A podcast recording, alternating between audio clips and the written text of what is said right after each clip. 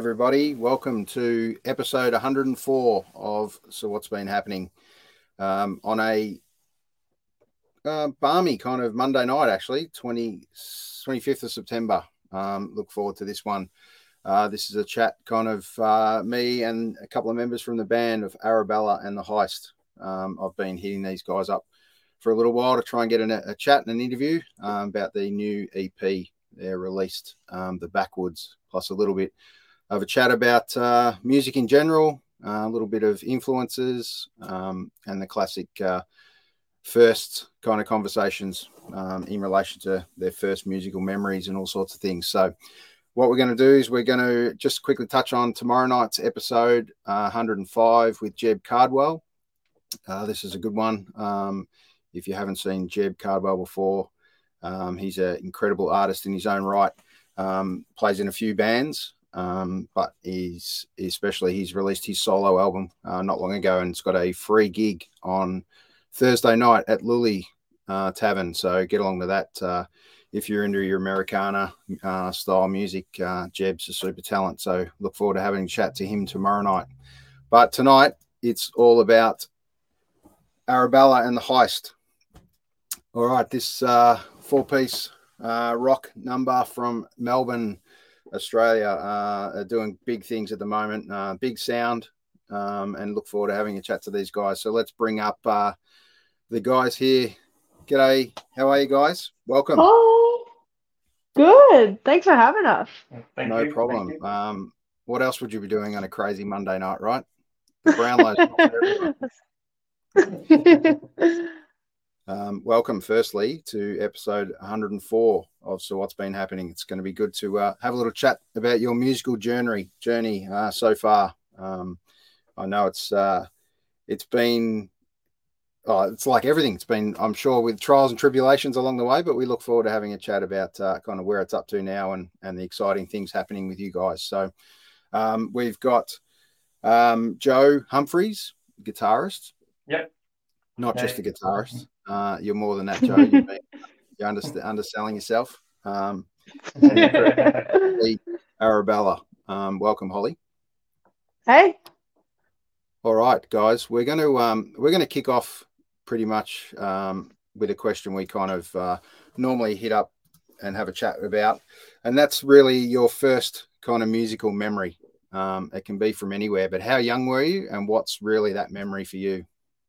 Let's go back a little. Do you bit. have one right off the top of your head? Musical memory. Ooh. Actually, I do have a.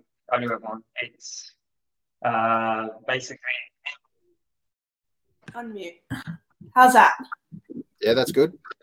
Oh, cool, awesome. Um, yes, Bjork. Yeah, Bjork. Um, I don't know if you know the Bjork song "Oh So Quiet." Yeah, um, absolutely. yeah, um, he, my mum used to play that a lot, and I remember dancing around the living room uh, the bit where she goes, oh, so quiet, like being really sneaky. And then as soon as the big band comes in, just exploding and running around the living room. And that was as a kid. And that's probably one of my first memories. yeah, nice. Do you remember roughly how old you were? Or would have been, I would have been around, probably around five. Yeah. yeah. Yeah, cool. Cool. Mid-90s. All right, what about you, Holly? I have one of those weird memories that I've seen it on video. I don't fully remember it, but I remember being probably about four and losing my mind to Rammstein in the living room. There is a video of me running around just losing it. My dad had put on this Rammstein record. It was like crazy, but like actually first like memory memory of mine. I, I think I grew up with a lot of punk, so like my dad was like playing the Stranglers and stuff. So probably like just around and stuff with my dad. Yeah, cool. That's uh, two very different uh, memories for sure. Yeah. But uh, all part of what makes up the mu- magic of music, right? Um, yeah. It can be uh, all sorts of influences. But interesting to hear that it's a very punky rock kind of influence from your family, um, Holly. And there's no doubt that that's uh, moved on to where you are today, but not always necessarily where you were. Um, instruments, guys. First, first instruments picked up. Um, what really was it for you, uh, Joe? And has it always been guitar? Uh, it actually hasn't. Um, when I was in primary school in England, um, I remember we had a music teacher come in uh, with all the instruments, and they were mainly like brass and woodwind, like trumpets. And basically, it was an open day with all the instruments, and it was try which ones you want, and then if you want, do lessons afterwards. Um, it turned out that I was the only person in the school at that age that could play the French horn. I, I just picked it up and I could make a noise out of it. Um, the music teacher told me to take it home, learn it, and learn instrument, like have lessons on it. I think I took a couple of lessons. Absolutely hated it, and I remember remember like basically crying to this instructor. Like, I'm not. I don't want to do this. I don't want to do this instrument. And then I think I believe my granddad had an acoustic guitar and like one of the classical, basically a nylon string. And then I think I remember picking that up and then kind of slowly progressing and having lessons from there. And that was where the guitar kind of came in.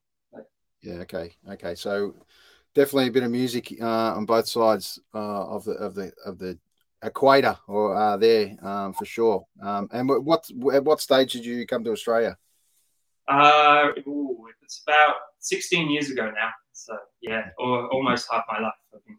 Yeah, you're almost a local. We'll we'll claim you now. Um, yeah. when you when it's when it's more than half your life, obviously we'll take you, we'll keep you. Yeah. But uh, welcome anyway, mate, and I'm sure you uh, consider yourself um, pretty much an Aussie anyway. Um, if not, we're going to call you one anyway. So um, it, it, was it was fun during the um, FIFA World Cup when both teams played each other. I, I didn't yes. have a lose essentially. no, but but the question is, who which side were you actually on?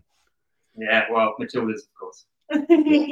well, well done, well done. Um, all right, your first, um, more than likely, it was CDs for you guys. Um, and the question was, was it CDs? And do you remember the first one that you bought that you paid for with your own money? Oh, mine.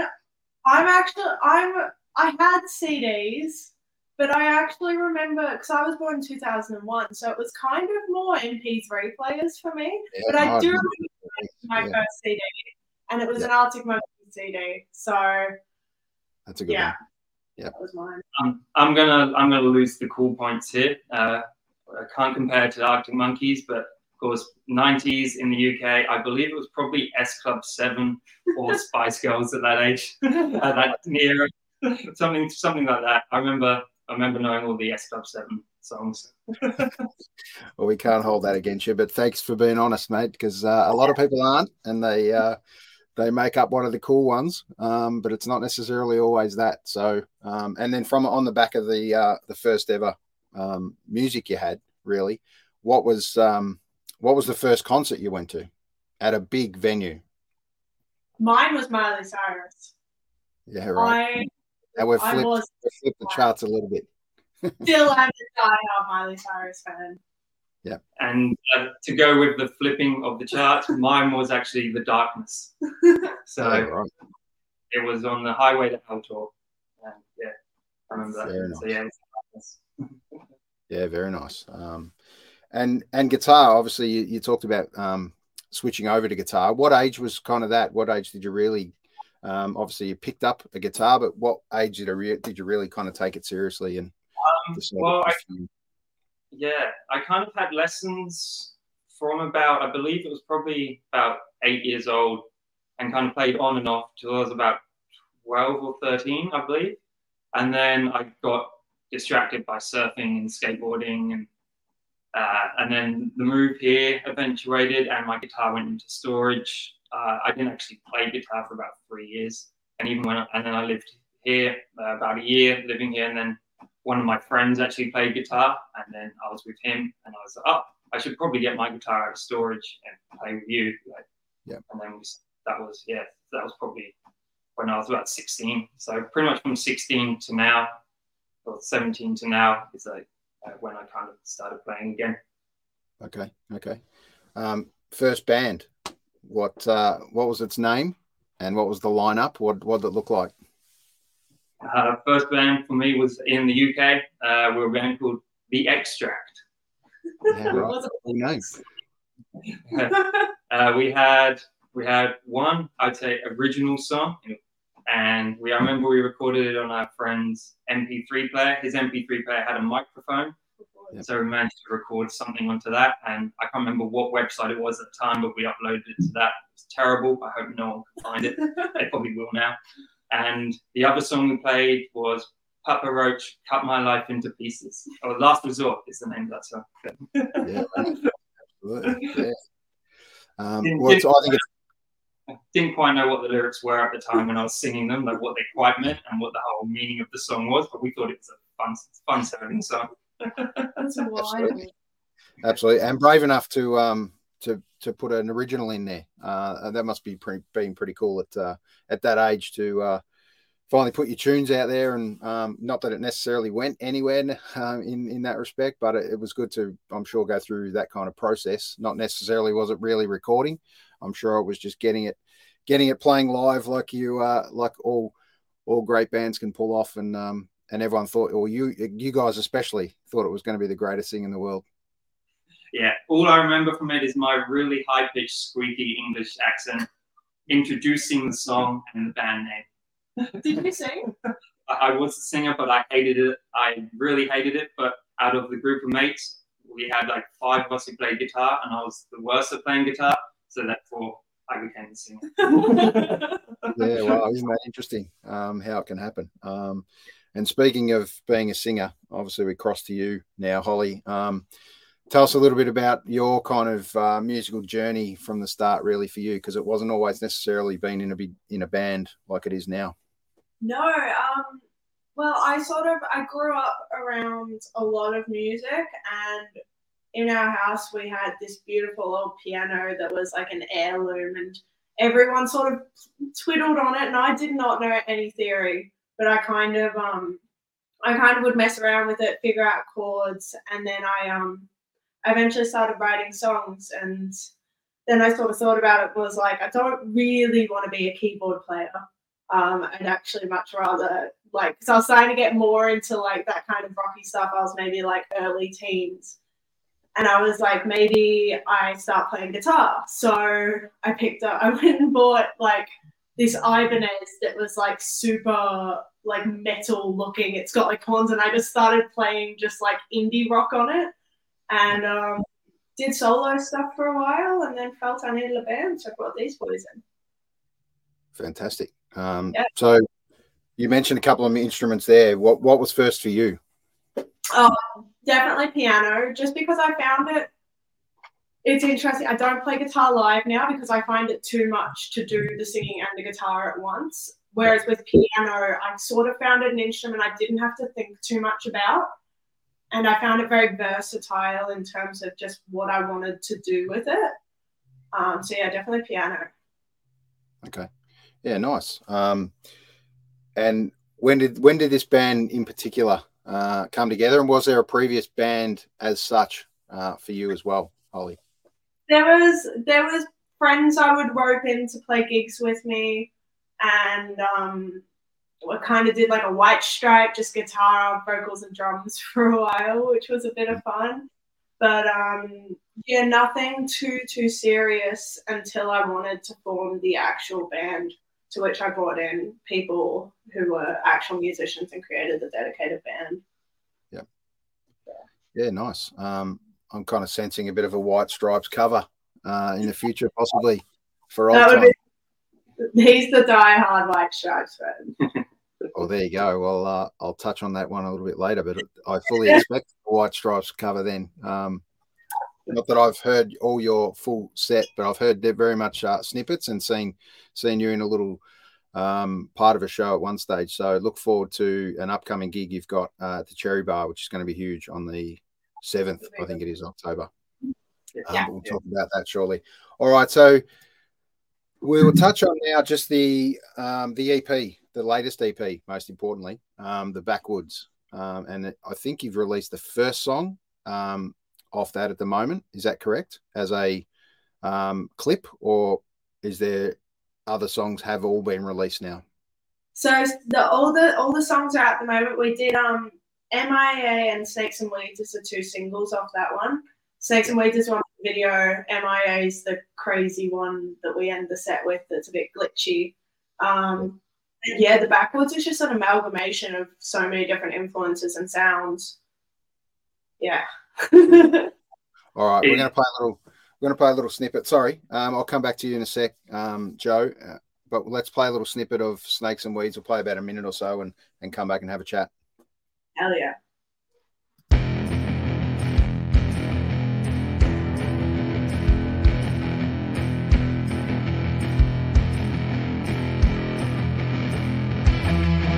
Traveled across the open desert to the busiest of cities out west. I've been to the holiest places of the and drank with the worst of the best.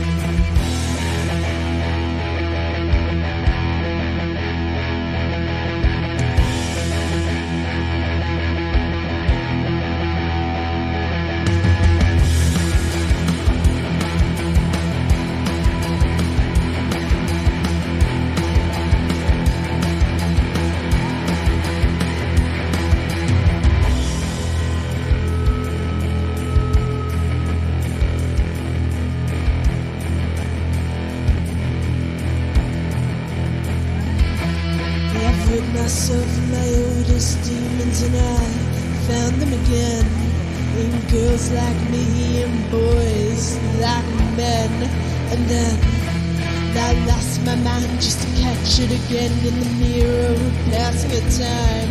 For the roads that brought me here will never be yours, just as they weren't mine. They were never mine. They were never mine.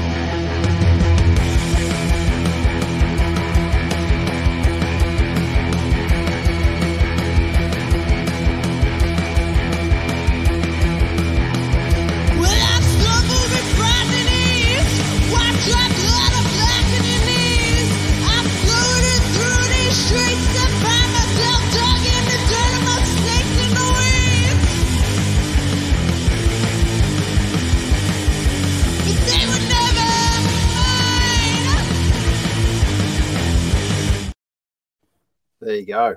Uh, we could go on and on with that. It's great. That's a great song, guys. Uh, congratulations um, as a band for getting that together, and, and a great clip too. Uh, I really enjoy it.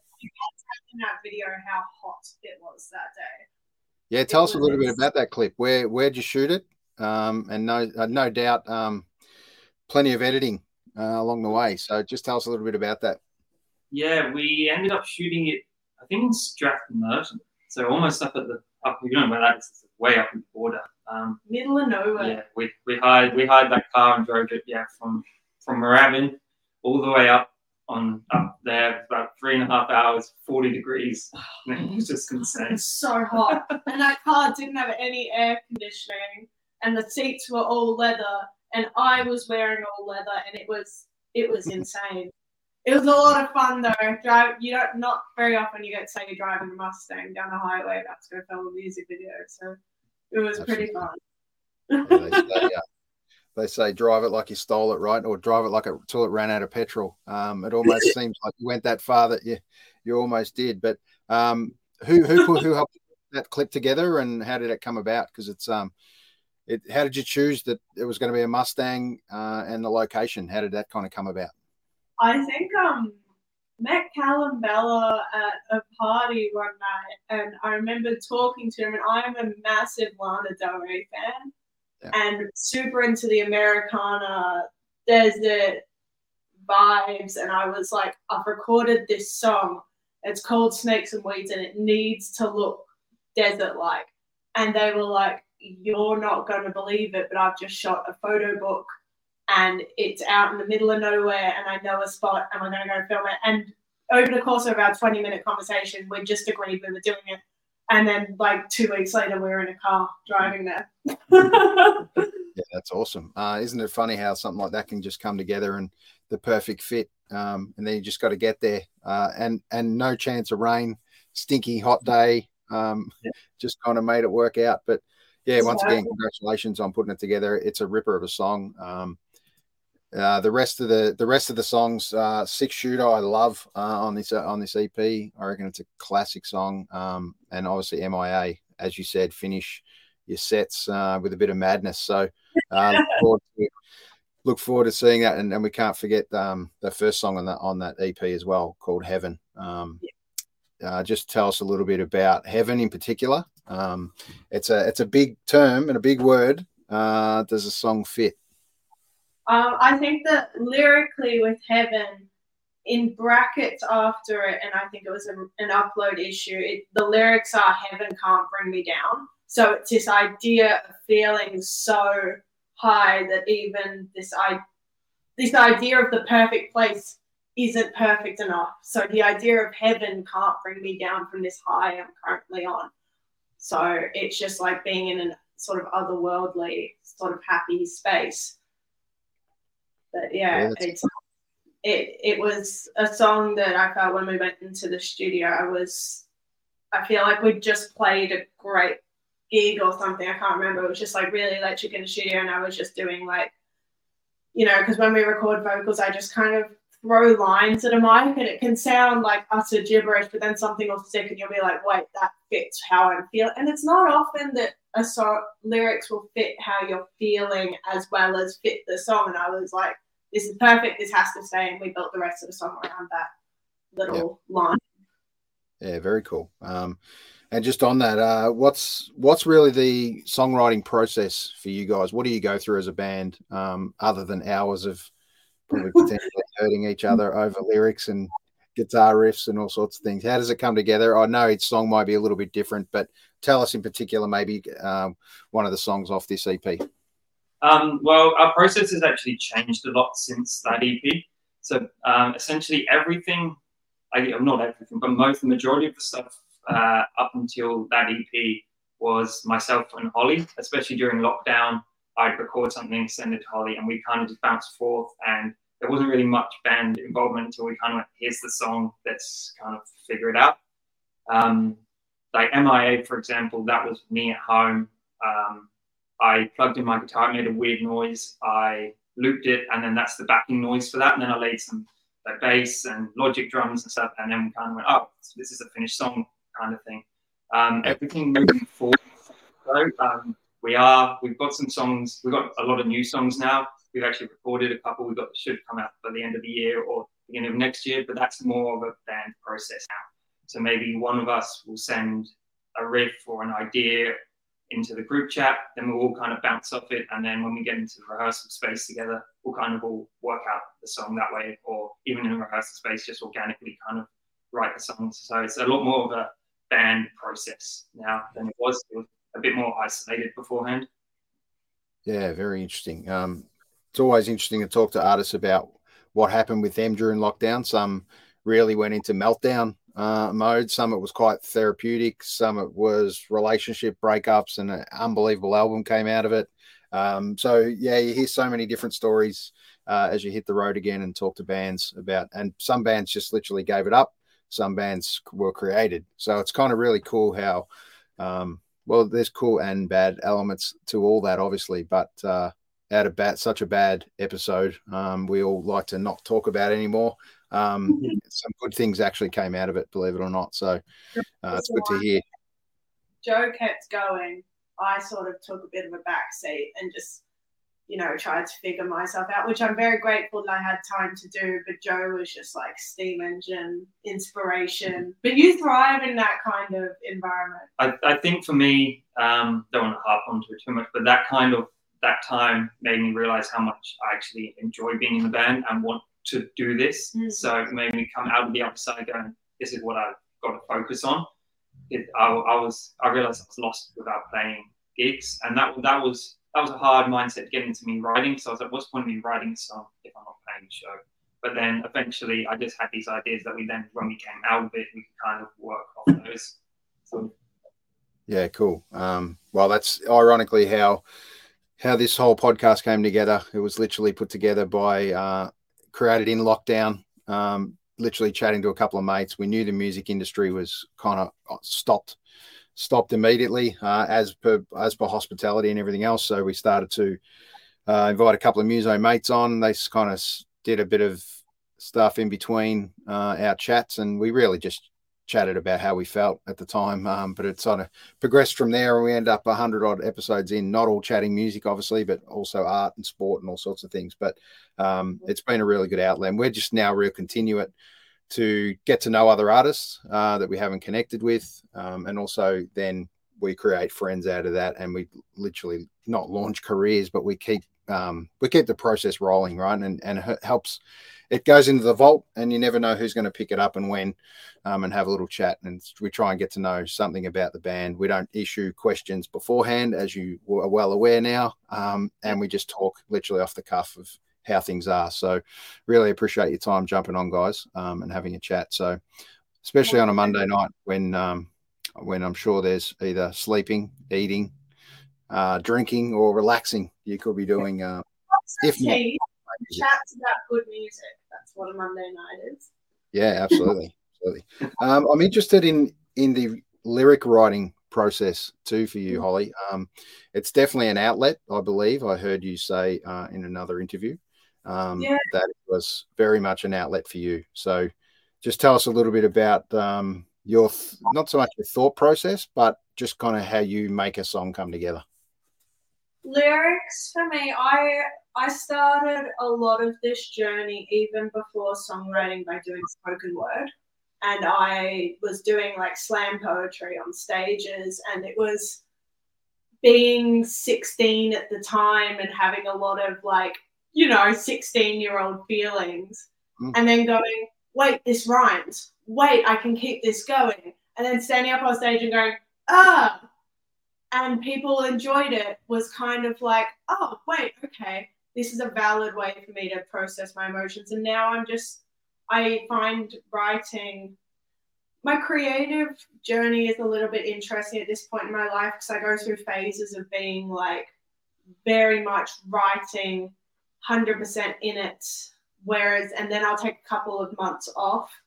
And that sort of just feels the flow of it. But Snakes and Weeds was really interesting because it came right in the middle of that, like one of those spark couple of months. And I literally wrote it, went to studio, and exactly how you hear it now is how it came onto paper. It was one of those weird miracle sort of writing things. And I feel a lot of pressure sometimes to recreate that, which is why I've taken a little bit of a break, take a couple months off, and when inspiration hits again, I'll I'll go back at it.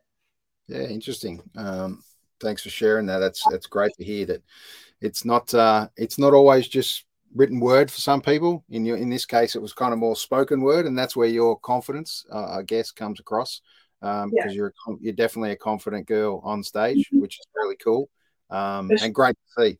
Great to see. Yeah, it's um it i think that's where like joe was saying so much of my love for music is being on the stage and when you see us live snakes and weeds and tracks like that are really performed with kind guttural emotion. And i'm not trying to stand there and sing the song perfectly. I want to perform it how i'm feeling it. Yeah. and that's the most important part for me is how does this song make me feel? And i want to give that to the audience. Yeah, totally agree. I mean, there's an there's an amazing part of being a punter on um, you know, in the crowd, watching a band do their thing live, uh, and just that raw emotion every time. It's never the same, um, and never the same show, never the same stage, never the same venue, which is all really cool. And also, um, support bands and all sorts of things have an influence a little bit on the night too, um, which I uh, I really love. So um, You've been you've played many gigs recently. Um, hmm. not just recently, but or, and all sorts of venues, which is really cool too. Um, even from one of the little indie venues in Melbourne, the Gem. Um, uh, it's a great, great place to be. So, how much do you really? Obviously, you said you love being out there, but obviously, you don't take anything for granted anymore. Uh, as far as this just happening and being able to get a stage and play a gig. So, do you kind of feel like you just give every gig even more now? A hundred percent. Um, just like my mind, like I was at uni last year and I had the opportunity to go back this year and I decided not to and just do this full time and throw myself completely into it. Because when else am I going to be 21 and in a band and I want to give it everything I've got? And I feel like that's such a post COVID mentality and such a that it just it drives me so much to make this music and get on those stages. Yeah, really cool. Um, and uh, it's a great tee you're wearing there too. Uh, I must comment on Joe, uh, the Undefeated Water Band. Yeah, I reckon probably one of the best Australian bands at the moment. Yeah, Great, yeah. great voice. Uh, let's touch on that. Um, well, we've we've got it. Not just the unknowns, obviously, but just give me one other artist um, that may not everyone may not have necessarily know. Um, you either may play with these these crew, um, or you've seen them out there or heard of them. Um, I need one from each of you. So who who, should- who should we be looking at? I'm going to give two and cheat. My first one is one that I think everyone has to see, which is Battlesnake, because they will blow your mind. The amount of like performance that those boys give is insane. We played with them the other day. Second tracks I've been spinning a lot is I've been spinning a lot of Mannequin Death Squad. Those guys are absolutely killer. Okay, So yeah, all right, I'll Um, be checking that out. I'm also going to give two, um, purely a bit biased because they're friends of ours, but I think they're really good. Uh, the Maggie Pills Yeah. and the Mix, both both Melbourne bands, both killer. Like, Yeah. and yeah, definitely go check them out. Absolutely killing it. Awesome, awesome. Now I know there's a couple of gigs coming up, but when do you get to hit the road? Uh, are you doing that at all? Uh, interstate trips? What's what's the process and uh, how far away for you guys? It's it's on the cards. Um, so yeah, as I mentioned before briefly, we should have two songs out by the beginning of next year, early next year, kind of thing. Uh, hopefully, we can do some shows off the back of that. Uh, try and go somewhere else other than the city because yeah, we've been playing for four years, and the furthest we've got out of the city is Frankston. We went to Frankston. That's a trip. I did hear that. I did hear that. Let's touch on uh, old famous Frankston. Um, where was the gig? And just tell me a little bit about how it went. It's an absolute gem of a place called Singing Bird in Frankston, and it's one of the best places um, to go just a bit out of Melbourne. They've got a wonderful setup there in terms of the venue. The main part that's just the best is that they do all ages shows there, so you get the you get the kids coming down, and they just have the best time. And I feel like the energy at all ages shows is just magic. Yeah, I agree we- with that. Yeah, we we played there for actually it was the Maggie Pills album album launch. Um, so yeah, that was, it was a good good show, good turnout. Stu, who runs the place, is a really good guy. Absolute legend. Yeah, if you get a chance, head down there, catch a gig. Yeah, for sure. Um, and look, to be fair, Maggie Pills were, were lucky to have you guys as support. So don't don't talk yourselves down. Um, you never know. They they may support you on an album launch. We'll see. Um, but they're doing some great things at the moment. Um, absolutely, Maggie Pills. Uh, check them out. So I'm just going to flash back to uh, one of her previous recordings, Alice, um, and just just a little bit on on the clip, and we'll just talk about this clip in particular. I won't play too much of it, but let's check this out.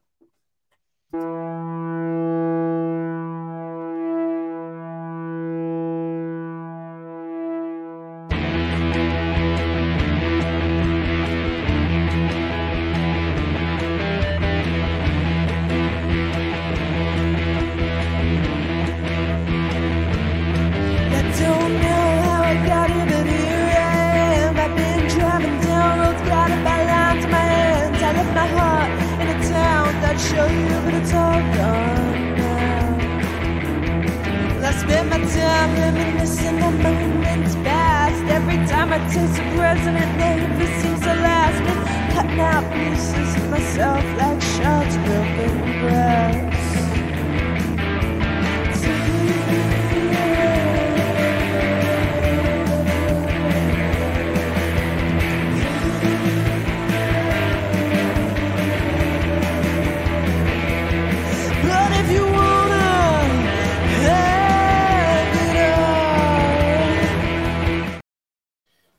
You go. Um, Alice from the Steel EP, I believe. Um, that was, uh, yeah, it's, that's a great song too. And, and I really love the the clip for that as well. Um, I feel like I'm kind of flashback to Rage days, um, watching Rage TV, and it's pretty cool. So, how did that kind of clip come about? Where did where did the content for that come?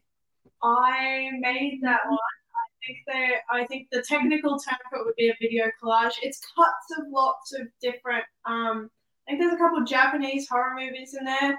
There's lots of different clips in there and it just I used to do a lot of that sort of stuff in my solo career where I would kind of take clips and like going back to Lana again. She's well known for doing that early on in her career and just like taking clips that match how you view the song and that electric blue that came through in Alice really like yeah I wanted to put, put that in the video and I feel like it came across pretty well. Definitely. Um and how important do you think a video really is still for a for a song? It's a it's a strong debate at the moment.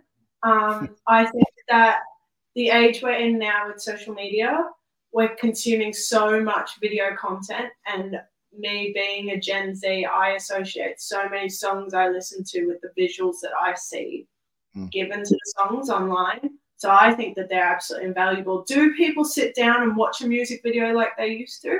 Probably not as much, um, but I think they're still a very strong art form. Yeah. What's uh which side of the camp are you on uh Uh, joe I I enjoy music videos and I think they are valuable. Um, I it's hard like I know yeah as Holly said the social media world it's hard like essentially a music video these days needs I think it's kind of something that people are only going to really watch like 60 seconds here and there maybe so even if you're kind of just making a music video and you're chopping it up and putting it online as I guess as extra content it's kind of how you got to do it. But I do like the whole finished uh, idea of packaging it all up with a song with a music video. I do really like that, and I enjoy the process of being in them, um, making, making them them. so much fun. Um, yeah, it's kind of but at the end, but it's like you put something up, especially a music video. You spend a lot of time doing it, and on YouTube, and not many people will end up actually watching it. So it's Mm. more of a kind. Of, but it's at the end of the day, it's there. It's an accompaniment to the music. If someone wants to watch it, they can. But yeah, it's kind of hard. Visuals for me are so integral to music. It's like when we wrote Snakes and Weeds, I went, it needs to look like this. Mm. And I think I, I do that when we're writing songs, even. I'll, I'll sit there and be like, and the lights on stage are doing this. And absolute props to the boys in my band because they somehow figure that out musically when I go, and in this section, a light strobe. And they go, we know what you mean, but visuals are so integral for me and how I um, consume music. I totally agree. I mean, that a whole art, you know, art's not just music, right? It's the visual component uh, that pieces it together. And obviously, what makes um, movies uh, what they are because of the music. You ever turn the music uh, or the sound off in a movie and all of a sudden it's not scary, right? Um, Yeah. So it's all about uh, how the rest of it comes together. And obviously, the the music component um, to me is is still just as important as the visual component. So I'm glad you uh, agree. Um, and I, I really think you're right. Time it's not wasted time. I don't believe, um, even if it is consumed in small snippets, because it just gives you that little um, that little moment to be able to continuously market to as well. Uh, it's very hard to just play a song and just snap that up into clips and and people just fade away. They've got to have some memory, like you said, um, memory or moment, like you're visualizing yourself, Holly. Uh, and I think that's really important. So don't let that uh, don't let anyone win that race uh, against you on that. For sure. All right, let's talk about um, upcoming gigs. Yes. We've got a we've got a big one coming up. Um, there's one before the Cherry Bar, though, I believe. We're going back to Frankston. We're going, we're going all out. We're going to Frankston with a wonderful Brisbane band called Endless Valley, which will be a lot of fun and a couple local Frankston bands. Um, and then the day after is our, our really big one. Um, we love the Cherry Bar and we really want to um, we really want to make it a crazy rock and roll night. So that would be the big one. We're playing with two absolutely killer bands. We're playing with the Romantics and the Valiants, and those two are just killing it in the sort of old rock scene at the moment, absolute powerhouses. So feel very lucky to have such a killer lineup for that one. It'll be it'll be a really good night. Yeah, and you've played um, a couple of great little venues there. I talked about the old bar before, but Bergy Seltzer um, Oh. is a killer venue now, especially with a new band room. Yeah, oh, it was wonderful. We did that one in the front bar, and um, it was quite funny because it it was a choice to do it in the front bar because it became so crowded. But when it's so crowded like that, the energy in the room is just electric. So we love the Bergy. It's so much fun. I'm sure you would have um, blown that little archway apart uh, at the Bergy for sure. Um, Uh, yeah. Most most of the footage you've probably seen on Instagram, of the most recent reels and stuff we Mhm. created is footage from that show. Um, so you'll see the videos that uh, Spook Cam created for us. Um, he was there, he filmed that. Yeah, that's all from the Bergy hole in the wall. the hole in the wall, the band box. Yeah. Isn't it an amazing little space? It goes. It's kind of underrated, but there's a lot, a lot of kind of bands, or even um, doesn't matter what size the band is. Somehow they they all get in there, um, and Yeah. it's kind of like really much a, a tiny little lounge room, clear cleared out, um, and you get to you get to smash the pieces away. Um, but it's a big little bar. The- That part was a little bar at the front, um, and it's a really cool little venue. But the band room now is fantastic. Oh, Um, it's wonderful. You've done it so well. Hope, Yeah. Hopefully, next summer at Bergy, we'll be in the band. we'll Forward to it. upgrade ourselves. Yeah, that's okay. You never forget where you came from. So maybe you might do a little set in the front. Who knows? Um, and then go out to the back. we Um, love our shows. They're so much fun. That's why we love loved playing the Gem.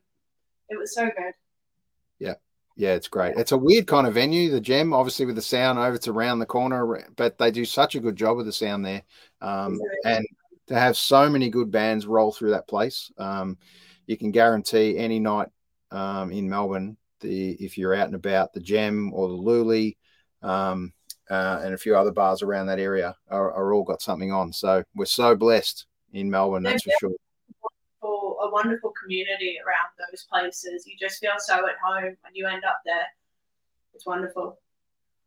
Yeah, well, it's all as you said. It's um, it's very much about being around people, being around positive people at this stage of uh, your journeys, um, and but also being able to, um, you know, flick flick messages onto people and and see where they're up to as well, and catch up with people. Nothing better than uh, not having to do it on Zoom. So I really look forward to meeting you guys uh, at the Cherry Bar on the seventh. Um, and a shout out to the Hound Dog, uh, who's doing a killer job at the Cherry. Um, and he just put up a thing about him DJing on Wednesday night. So we have to give him a special shout out to make sure he gets to do his thing. And that's why you have a bar, so you can do what you want. Um, but what a what a awesome venue.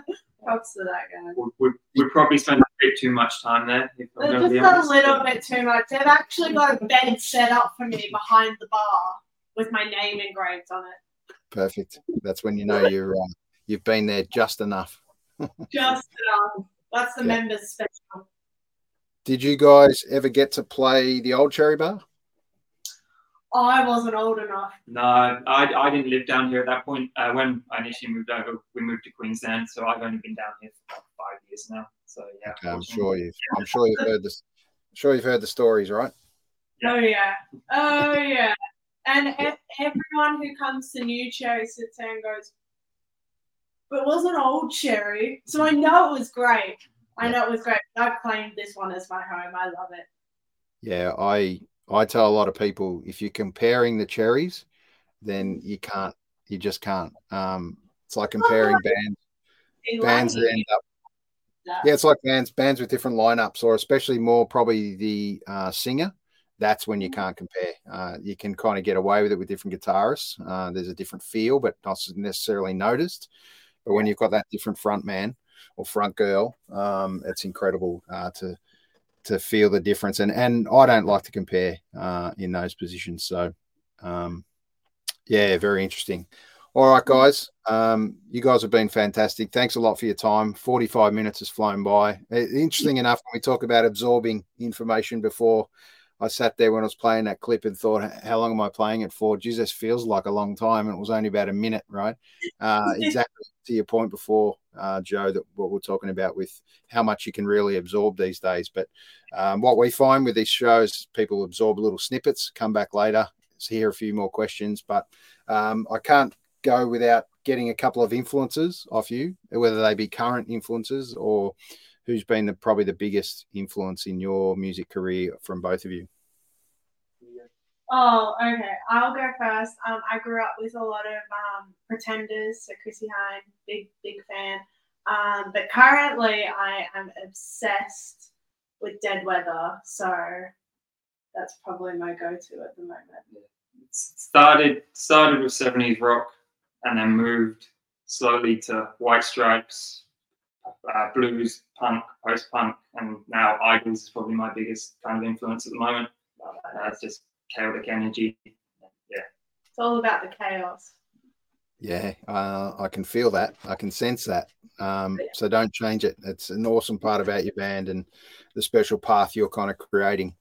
Um, there's a Melbourne band uh, who's doing big things at the moment called the Blowers, uh, who are also massive Unknowns fans uh, and more Yeah. likely friends of yours or you know them, but um, they're killing it out there at the moment, and they they do exactly that. They don't change who they are. Um, They just do it hard and do it well. So long may it continue. Uh, 'cause There's so much out there, right? Um, but attracting new audiences is always one thing. You just got to be true to what you do um, Yeah. and just nail it and just love it, most importantly. All right, the last question. There's two of you here. Um, you get to invite three people each to a party. Now, they can be living or dead, and they can be either influencers or friends or whatever. But who, this is a, a joint party that you're going to have, three people each. Who would it be? Oh my gosh, what a question. I have to invite Alex because he's the love of my life. He just doesn't know it yet. Um, Alex Turner, because we were just talking about Alison Mosshart. Um, and uh, I'm going to steal one of yours. Yeah um, i'm trying to have a think i think musicians come to mind but i think probably i think you'd have to have noel and liam gallagher You would have to have you, know, you, Nolan have, you Liam. have to have them both there just because you just don't know what, what's going to happen Like, Yes. just have them both there, and maybe because they're there, just add Damon Albarn as well. And just create the whole trifecta and just see if it implodes. Oh, that sounds incredible. Can I come to your dinner party?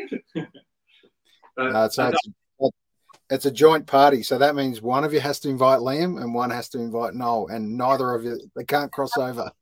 yeah, that's it. I did say it. Yeah, awesome.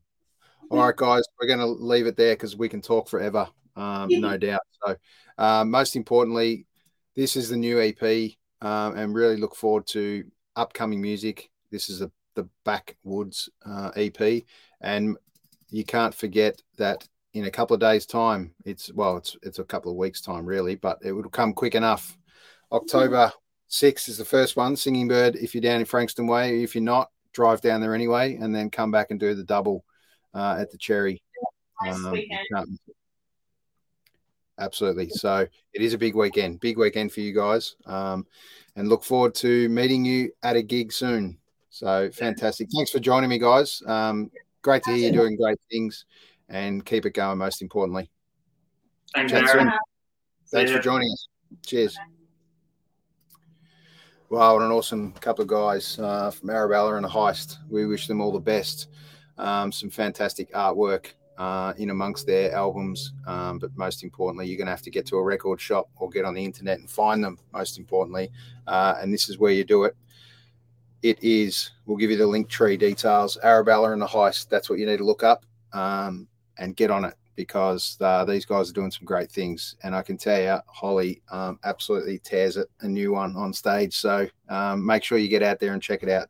They're incredible talent um, and long may it continue. So look after yourselves. As we said, for tomorrow night, um, we're going to catch up with Jeb Cardwell. So please join us for a chat. Um, and Thursday night, be down at Lulie Tavern checking out Jeb's gig. So um, that'll be a great one before the public holiday, most importantly in Melbourne and grand final. So who cares about the Brownlow? Who cares what's happening there? We don't care um, anymore because Melbourne lost, uh, as we discussed. So went out in straight sets. But um, good luck, honestly, to Collingwood Footy Club um, and Brisbane Football Club uh, on their quest um, for the big one. But right behind me is the Cherry Bar. Uh, that's the spot you're going to be on October 7th. Please get your tickets, come along and support a great live music event, most importantly. And if you can't support, please just jump on, buy a ticket, and gift it to someone. Um, I guarantee you they'll thank you later. So get out there amongst it, um, and we'll see you out there soon.